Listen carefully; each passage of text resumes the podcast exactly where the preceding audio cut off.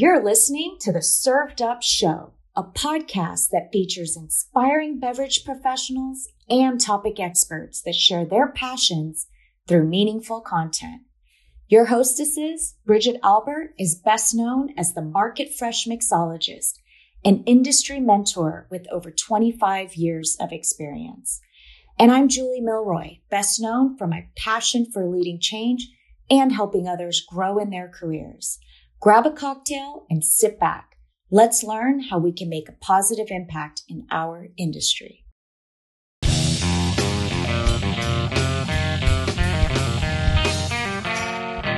Hey, y'all, it's Bridget here. Joining us today is the extraordinary Laura Cullen, a woman whose journey in the beverage world is nothing short of inspiring. From her beginnings growing up in New York at her father's bar, all the way to where she is today, a powerhouse at Diageo, Laura has seen it all. Today, she graciously opens up about her experiences, providing us with a glimpse into the dynamic and ever evolving landscape of the beverage industry.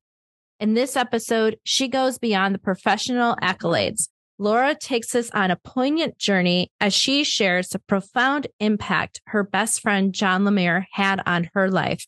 His presence and untimely departure left a mark, influencing not only her personal life, but also shaping the way she approaches her day to day. So sit back, relax, grab yourself your favorite bourbon cocktail and enjoy this very special episode.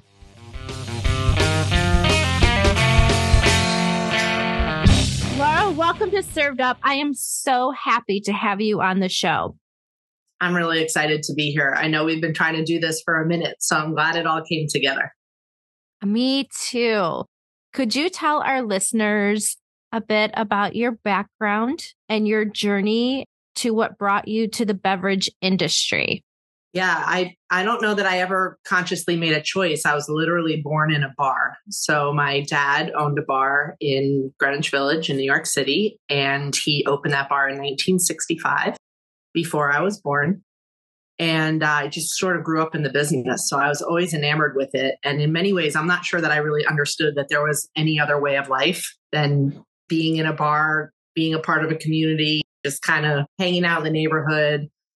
Um, and then I went to go to school for hotel and restaurant management. And I thought that I would come back and take over my dad's restaurant. And I ended up getting really interested in wine and went down sort of a master sommelier path for a while.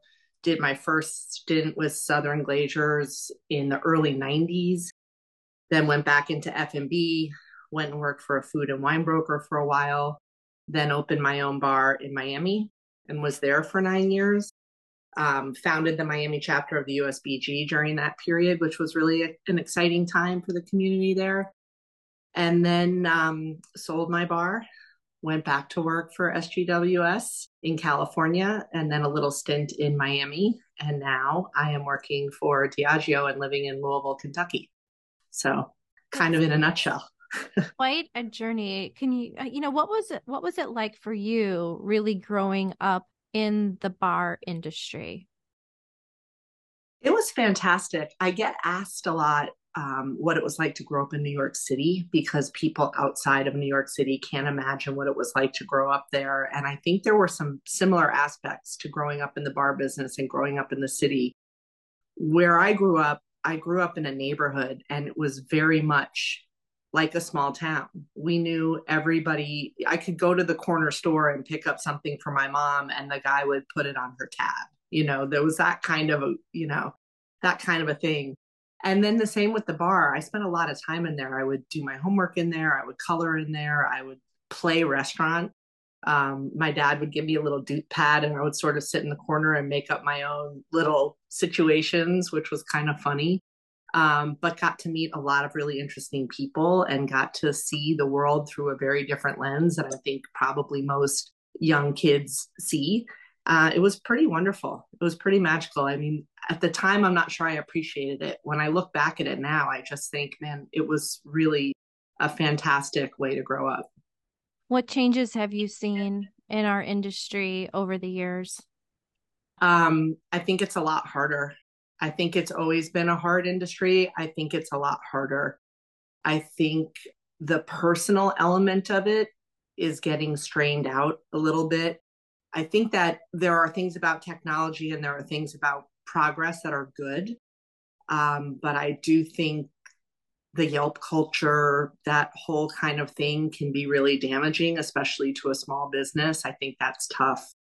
And I just think the ability to maintain uniqueness is really hard because anything that you do is instantly out in the world, right? So it's no longer that you can provide this special type of service or a special cocktail or a special dish that people really have to come visit you to see. It's just kind of out there. And I think sometimes people think that they've experienced something because they've seen it online, but they've not actually taken the time to be there and, you know, feel what the room feels like and that whole energy that you know how you when you walk into a bar or restaurant you get that vibe of whether or not it's what kind of experience it's going to be?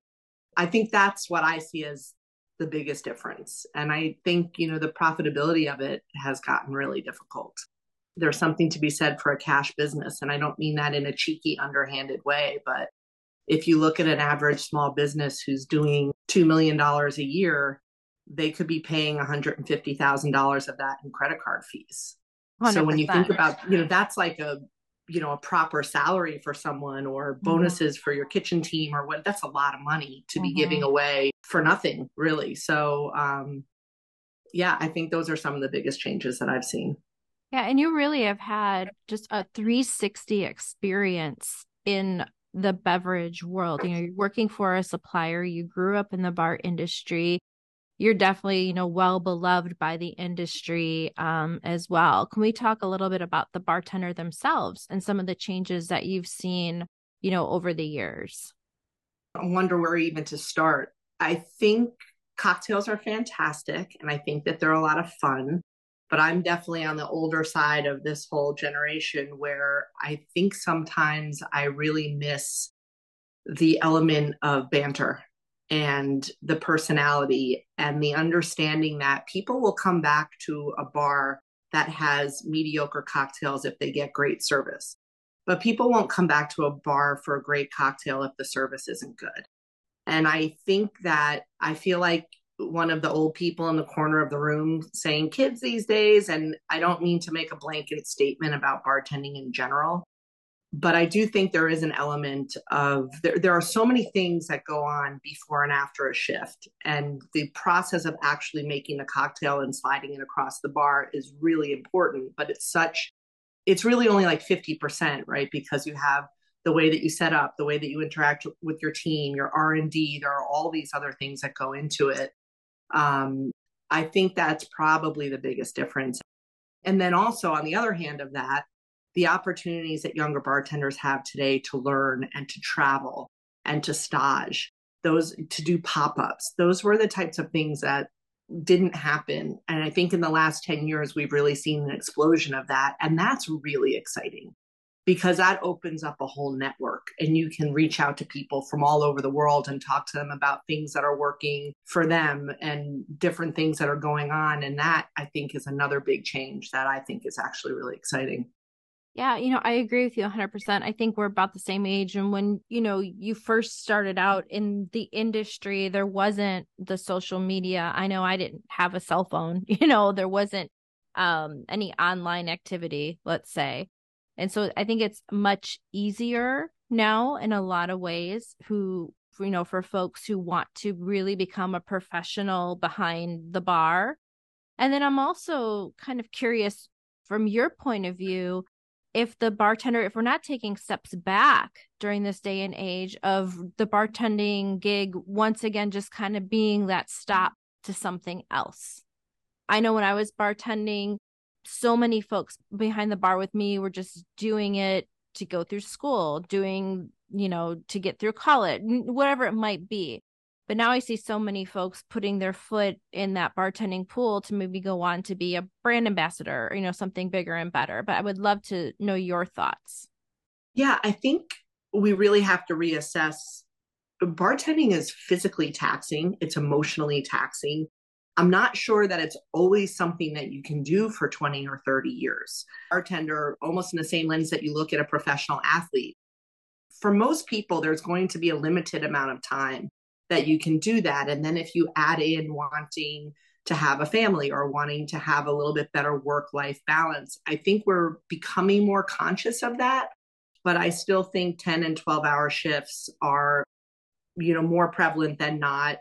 I think the lack of medical insurance that's available to many bartenders, there's so many things that would warrant you pushing yourself outside of the industry. And as much as I know um, the USBG has been really active in trying to figure out healthcare options, and I know that there are some other partners out there in the world trying to figure that out. It's a tough place to be, I think, um, for a lifetime commitment, unless you have some ownership or unless you have a supportive partner that can help you with some of those other elements that don't come naturally. Because I think there are a lot of people that step out from behind the bar that would prefer not to as well as many as many people. And and by the way if you're if you're going to get behind the bar and it's going to be and you're treating that time as a stepping stone to do something else i have no problem with that. I have no problem with a bartender who's waiting for their big break and then goes off to be an actor or goes to MIT or whatever they do. I have zero issue with that so long as while you're behind the bar, you are fully focused on being a bartender and being the best bartender that you can. I think it's one of the beautiful things about our industry is the flexibility and and the fact that a good bartender acquires the skills that they would need to be successful in absolutely any other profession there is not a skill that you can name that you would need in another profession that you will not hone when you're behind the bar. So, with that said, in your opinion, what makes a good bartender? Wow, that's another tough one. Um, I'm going to go a little bit off the rails here, and I will say I think the number one thing that makes a good bartender is compassion. And I say that because bartending is a job, yes, and there are skills, yes, and you have to put things into a glass and you have to follow a recipe and you have to do all these things. But really, at the end of the day, what you have to do is you have to create an experience, and that experience exists with you and your guests. It exists with you and your coworkers. It exists with you and your community. And I honestly think that again, it's a difficult job. People come into bars for very different reasons, and usually being thirsty is not the top thing on the list. Um, they come to celebrate, they come to commiserate, they come for a sense of community, they come because they are lonely, they come because they have a great story, whatever it is. Um, I think that as a bartender, you really have to collect all of that information and then put it back out into the room and so that's why I say I think compassion is actually a really uh, I'm going to go with compassion because I actually think that that's the best thing that you can be if you're behind the bar, both for you and your guest. Yeah, I think that you really nailed it. And, you know, just going back to something that you said, like you'd rather go to a bar that makes a mediocre cocktail, right? But has maybe a good attitude and that's welcoming and really showcases hospitality versus just going in to have a great cocktail and the bartender has a shitty attitude. Yeah. And so I do think that we are getting back into that hospitality space. Yeah. You know, that whole space of hospitality. That's really what our industry is all about is creating that experience for someone else. So can you talk to the listeners about what hospitality means to you? Oh my God, you're hitting me with all the feels today, Bridget. You're hitting me with all the feels. Um, yeah, I mean, I'm gonna I'm gonna quote our friend. You know, I'm gonna say that the two most important words that I think that you can utter to yourself as you walk into your shift are pursue happiness. Right. I think if you have that in mind, every shift is not going to be easy, and some shifts are going to feel like they took five minutes and they're going to blow by, and you're going to have the time of your life, and some shifts are going to be tough. Right. That's just the nature of the game. I think the whole idea of hospitality is that you find a way to put your service ahead of everything else that you're feeling. And if you have a very defined idea in your mind of what that service should be, and that can be very different in different places. The service that you're going to give in a dive bar is probably very different than what you're going to give in a Michelin star restaurant. And then there's everything in between.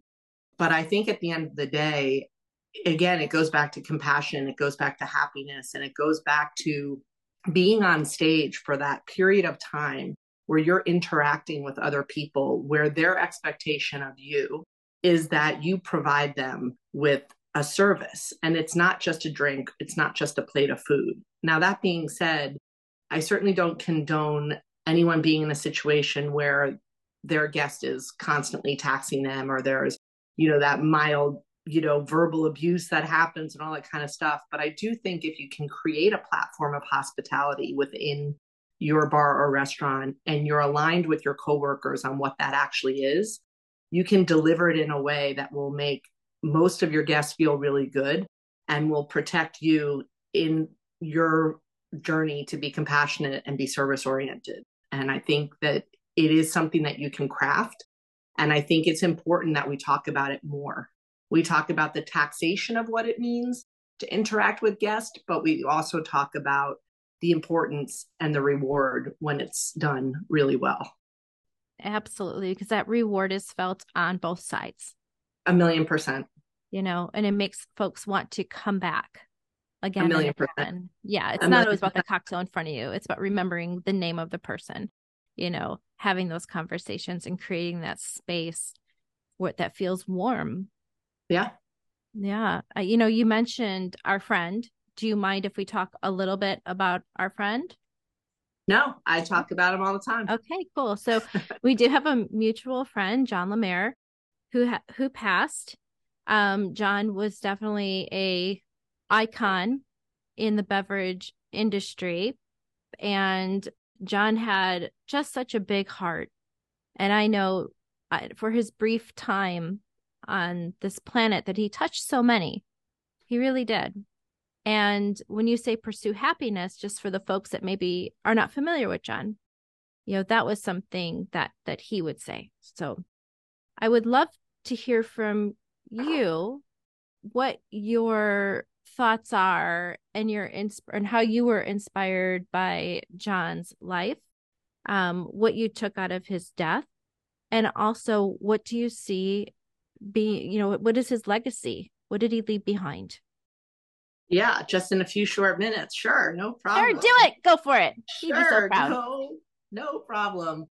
Um i had the unique uh I, i'm in a unique position where i met john in the late 90s outside of the bartending world. So we met through some mutual friends in a non-bartending well it's not true we met in a bar but neither one of us were bartending. We just sort of met. And subsequently, about a year after we met, we went to a wedding in Ireland together and spent 10 days traveling with a really cool group of people. And that's how I really got to know John. And my one thing that I took away from that was this was just someone that was very cheeky, very full of joy, just saw something wonderful in everything. And I, that really resonated with me. And a few years later, he moved down to Florida full time when his son was born. And I had just opened my bar, and he used to come into the bar, and we used to, I used to be behind the bar, and he would sit at the bar, and we would just have these long talks about, yes, about drinks, but just about life and music and, and uh, just the joy that he lived with every day. It's still with me. I still have to remind myself sometimes to, uh, to, to pursue happiness. And I think what his death taught me and continues to teach me. It's hard for me to talk about sometimes, but I actually really do think about it a lot. Nothing is promised, but also love never leaves you. So, as devastating as it is to lose someone that you love that dearly, that love never leaves. He's not here. I wish I could call him sometimes, um, but the love is always there. And I think that I also had to reevaluate some of the people that were in my life that I think I was always trying to be that person that was sort of friends with everybody and trying to always be the mediator. And I just really had to look around and say, you know, I, I have myself in a lot of situations that are not really giving me anything back and are actually taking a lot away from me. And I had to really figure out how to make that work. Um, but I will tell you another thing that I took from his death is I actually have some very, very close friends now who I met because John died, Hmm. who I was not really friends with when he was alive, but that that bond of his joy and that pursuit of happiness has brought all of these other wonderful people into my life. And i think that really sums him up right? Because he was just a connector of people. That's what he did um and i just yeah so so I there's love that. I love Yeah. that. What a beautiful tribute, you know, that the love stays. Yeah. It's still Yeah. here. And you know, for folks that aren't familiar familiar, you know, if you go to an event even like Tales of the Cocktail or you follow any fellow cocktail nerds online, very often you will see that phrase, pursue happiness. And um whenever I see it, it just makes me smile. Yeah. Right. It's I- part of I- that joy, part of that work. That yep. It's I it's, a think- beau- it's beautiful.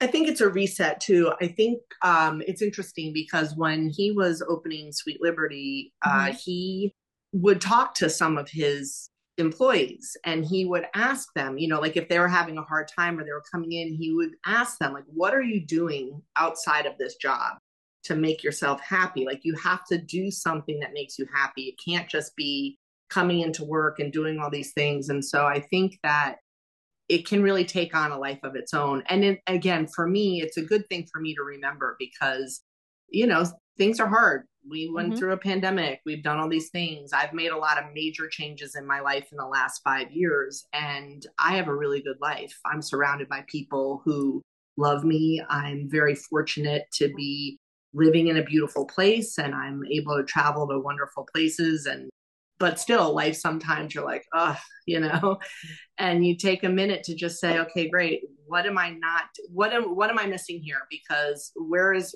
where is that moment? Where is that thing that i'm going to do that's going to make me happy? And am i going to honor myself by pursuing that? And i think that i do and i think it's very helpful. Yeah, I think you are an absolute inspiration with what you do. I think it's you. amazing. And you just mentioned something that's really important.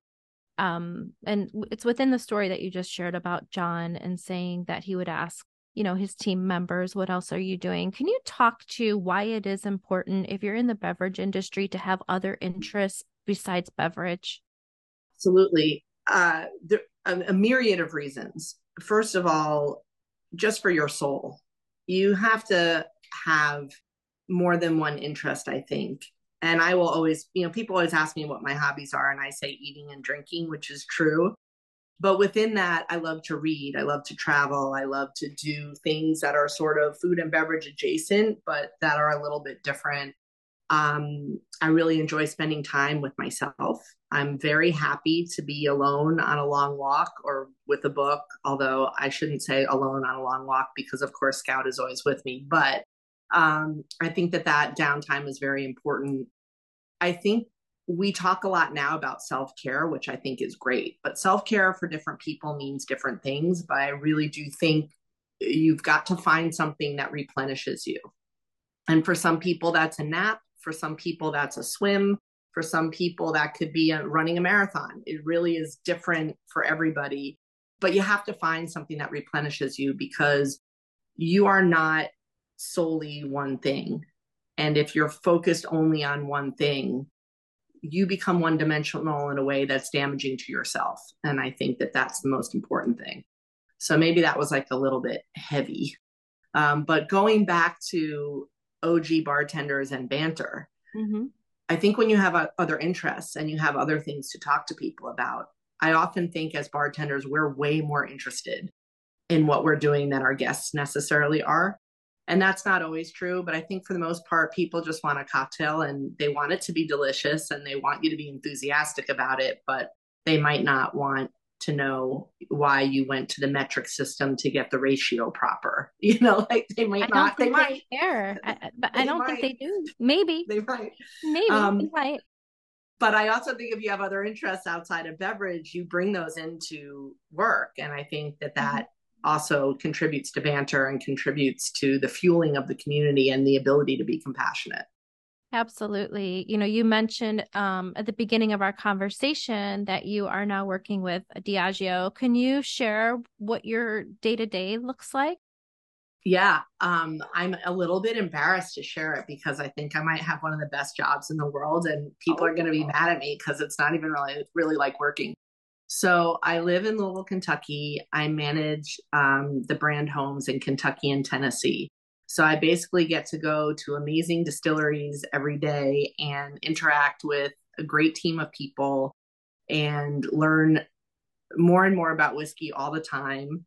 And uh, just that's that's basically what I do. I help um, curate experiences that we change up a lot. And again, just uh, focus in on the education of whiskey and the history and get involved in the Kentucky community and all the cool things that they're doing here. And we have a Tennessee whiskey that we work with that um, we have a GM and head distiller, Nicole Austin, who's doing some crazy cool things. So I get to taste all of these neat liquids before they ever get out into the world. So it's it's not a bad gig. Yeah, it sounds it's, wonderful. You yeah, know, I, I do know that a lot of our listeners are bourbon fans and Tennessee whiskey fans, but a lot of them are from other countries. Uh-huh. And maybe they haven't had the opportunity to visit Louisville, but most importantly, Bardstown and the Bourbon Trail, or maybe not yeah. even realize that that's a thing. Can you it's paint a, a, picture of what Louisville is like? You know, bring that energy and what is yeah, the man. Bourbon Trail? Okay, so first of all, I'm just going to plug the little city of Louisville for a minute because I grew up in New York City, as we know. I lived in Miami, I lived in San Francisco. The one thing I will tell you, uh, I'll, I'll quote RuPaul now you come to Louisville and a bitch can live. It's really like the housing prices are still not crazy. The traffic is very moderate. It's a very cool town. Um, it's very quirky. It's very artsy. Uh, it's very diverse, which probably a lot of people don't think about Kentucky and diversity, but Louisville is a weird little city and I love it. And I encourage everyone to come and visit. Um, on the Bourbon Trail, there are, I think now about 45 big distilleries, and there are several craft distilleries. When you can go and visit them, you don't have to be like officially a part of the Bourbon Trail. But the nice thing about the Bourbon Trail is they do a lot of work with Louisville tourism and they do a lot of work with local businesses to try to make it a whole experience. Um, it's funny because if you're on the sales side of things or you're an ambassador, when you're out in your market, you're probably very competitive with, you know, it's like kind of like we're competitive with each other. When you get to Louisville, we're all friends. So I have really like one of my best friends works Angels Envy. I have friends at Rabbit Hole. I have friends at Makers. I have friends at Heaven Hill. And we all just kind of meet for beers every once in a while and talk about what we have. Sometimes we bring a little flask. Like it's all very, very friendly when you're here. So uh, if you have one connection in the whiskey world, they can connect you to everybody else. And I, I encourage you to visit because we would we would love to have you. I do think that Louisville is a gem. And I've yeah. always thought that um, for yeah. all the years I've been traveling through there, for a long time, it was my territory. Um, there's just this really special energy that comes out of that neck of the woods. Yeah. Yeah. I mean, I was in 2018 and 2019, I was spending a lot of time here, and I literally bought a house here in 2019 because I loved it here so much and always planned on spending some time here. I was going to split my time between here and Miami. And then when the pandemic hit, I just thought, you know what, I'm going to go to Louisville and chill and see what, what happens. And, and here I am. And I really like it. I'm glad that you're there. Absolutely. Yeah. It's pretty wonderful. Yeah. What is next for you? Well, um, in about a half an hour. No, I'm just kidding. That's a great question. That's a great question. Um, I'm sort of where I am for right now. I still have some work to do here. Mm-hmm that I'm still really excited about. I think there'll probably be a next stop on my tour mm-hmm. um, sometime in the next few years. I think eventually I'll probably end up going back home to New York. Um, it's sort of calling me a little bit, so we'll see. I think I'm beverage industry forever. I don't think I'm going anywhere. Mm-hmm. This brush with experiential marketing that I've had here and working with these distillery experiences has been a whole new eye opening game. And I'm really keen to get some more of these experiences out into the world. So, in that space, I feel like maybe take it on the road a little bit because I do like to travel. I do like to get around. Mm-hmm. Um, but yeah, for now, I'm just here doing my thing, talking to you. I love that. We need to put you on tour. Yes. Yes. Yes. yes. yes. Yes. First stop, Chicago. Yes. Please come. So tell me, um, what advice would you give, Laura, to someone who has never worked in the beverage industry but is curious and perhaps doesn't know where to start? I guess it would really depend on what element of the beverage industry they wanted to be in. Mm-hmm. Um, I think the best thing that you can do is just start by asking questions, right? Find someone who you admire and respect that's in the industry and just ask them about their journey. I think I listen to your podcast all the time. And when you hear how different people come to find their way into the beverage industry, there's really a myriad of paths. So, bartending, I think, is a little bit simpler because bartending, I think you go and you find a great bar and you sit at it and you watch and you listen.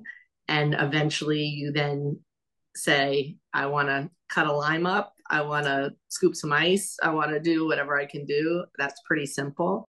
Um, and then there's always sort of the sales route. I think, you know, you and I, you still work for Southern. I, mm-hmm. I really enjoyed my time at Southern. It was a great opportunity to meet a lot of people. Um, the education platforms within the company are really strong. So that's a great opportunity to do that. Um, so I would recommend that as a way to go. Um, I'll plug the USBG again. I think, you know, if you can, if you're in a city that has a, lo- a local USBG chapter, they you can be a member of the USBG and be an enthusiast. You don't have to be an active bartender. I think that's a great way to sort of get into the community and kind of see what goes on. And again, a lot of great educational platforms there. So really, I think you know when you want anything bad enough, you go find a way to get it and um, go get it. Just yeah, go get it. Great advice. Ask the questions. Don't be afraid, and be curious. You know, always and I love that you plugged the United States Bartenders Guild. Some of our listeners may not be all that familiar with that organization. Can you give just um, a top line overview of what it is, who they stand for, and what they do? Yeah, uh, the USBG is an organization whose sole purpose is just to elevate the craft of bartending. And I have to full disclosure, I was on the founding uh, board of the Miami chapter and I sat on the national board for a few years. So I'm definitely close to it. Um, and i so i just want to you know full disclosure i am still an active member i stayed in my miami chapter because that will always be my home chapter for me so that's where where i'm a member um, i actually think that a lot of people interact with the usbg and aren't full-fledged members and i would encourage you to support that organization because an organization like the usbg that's solely volunteer can only exist by the strength of its members so even if you're a more senior member of your community, consider joining because I think that there's a lot of knowledge that can go back and forth. I know the younger people that are working in the distillery now that I'm like early 20s that some of the stuff that they're learning and some of the stuff that they're curious about are is fascinating to me and I learn from them every day. So um, I think there's a lot to be said for it. Um, and again, you can't really understand what goes on without being a part of it. So go to a couple of meetings and see if it's for you. And again, depending on the city that you're in, some of these chapters are really doing crazy good stuff. Um, and they're run by really good people. So that's my little USBG plug. And I'll be expecting I'll be expecting a hat. I'm just kidding. Oh, every chapter. yes. I think that's, you know, anything just, uh, and also with the USBG, um, it is part of a, a larger mothership on the International Bartenders Association. So for our listeners that maybe are not in the United States, you can look into your country's chapter as well by going online to the International Bartenders Association's website and see where your chapters are. And I think that's yeah. what's so cool additionally to that to the USBG is that we're really connected not just here in a city in a t- state or a town but also globally which is really exciting that that's something that you can tap into yeah. I didn't realize we were going global. Yeah, absolutely. Mm-hmm. What the hell? I mean, let's do it. Let's do it. Let's go to all the countries. I'll love that. Well, that will be part of your tour. That's great. My passport's up to date. I'm ready to go. Mine too. Mine too. Look, Laura, I want to just thank you so much for spending a little time with me today. You're an absolute joy. And I do hope that you will come back on Served Up so we can get an update to what you're up to and all the good that you put out in the beverage industry and beyond. And with that, I just want to wish you a lot of peace and, you know, and some great health during this time. So cheers to you. Thank you. Cheers to you. Uh, it's, it has been an absolute pleasure. And I always love our chats. You are a ray of sunshine. And my day is always better after having spoken to you. Thanks for listening. Served Up is brought to you by Southern Glazers Wine and Spirits. Produced by Zunu.online. Music by We Killed the Lion can be found on Spotify. Make sure to subscribe to be notified of future Served Up episodes. Cheers!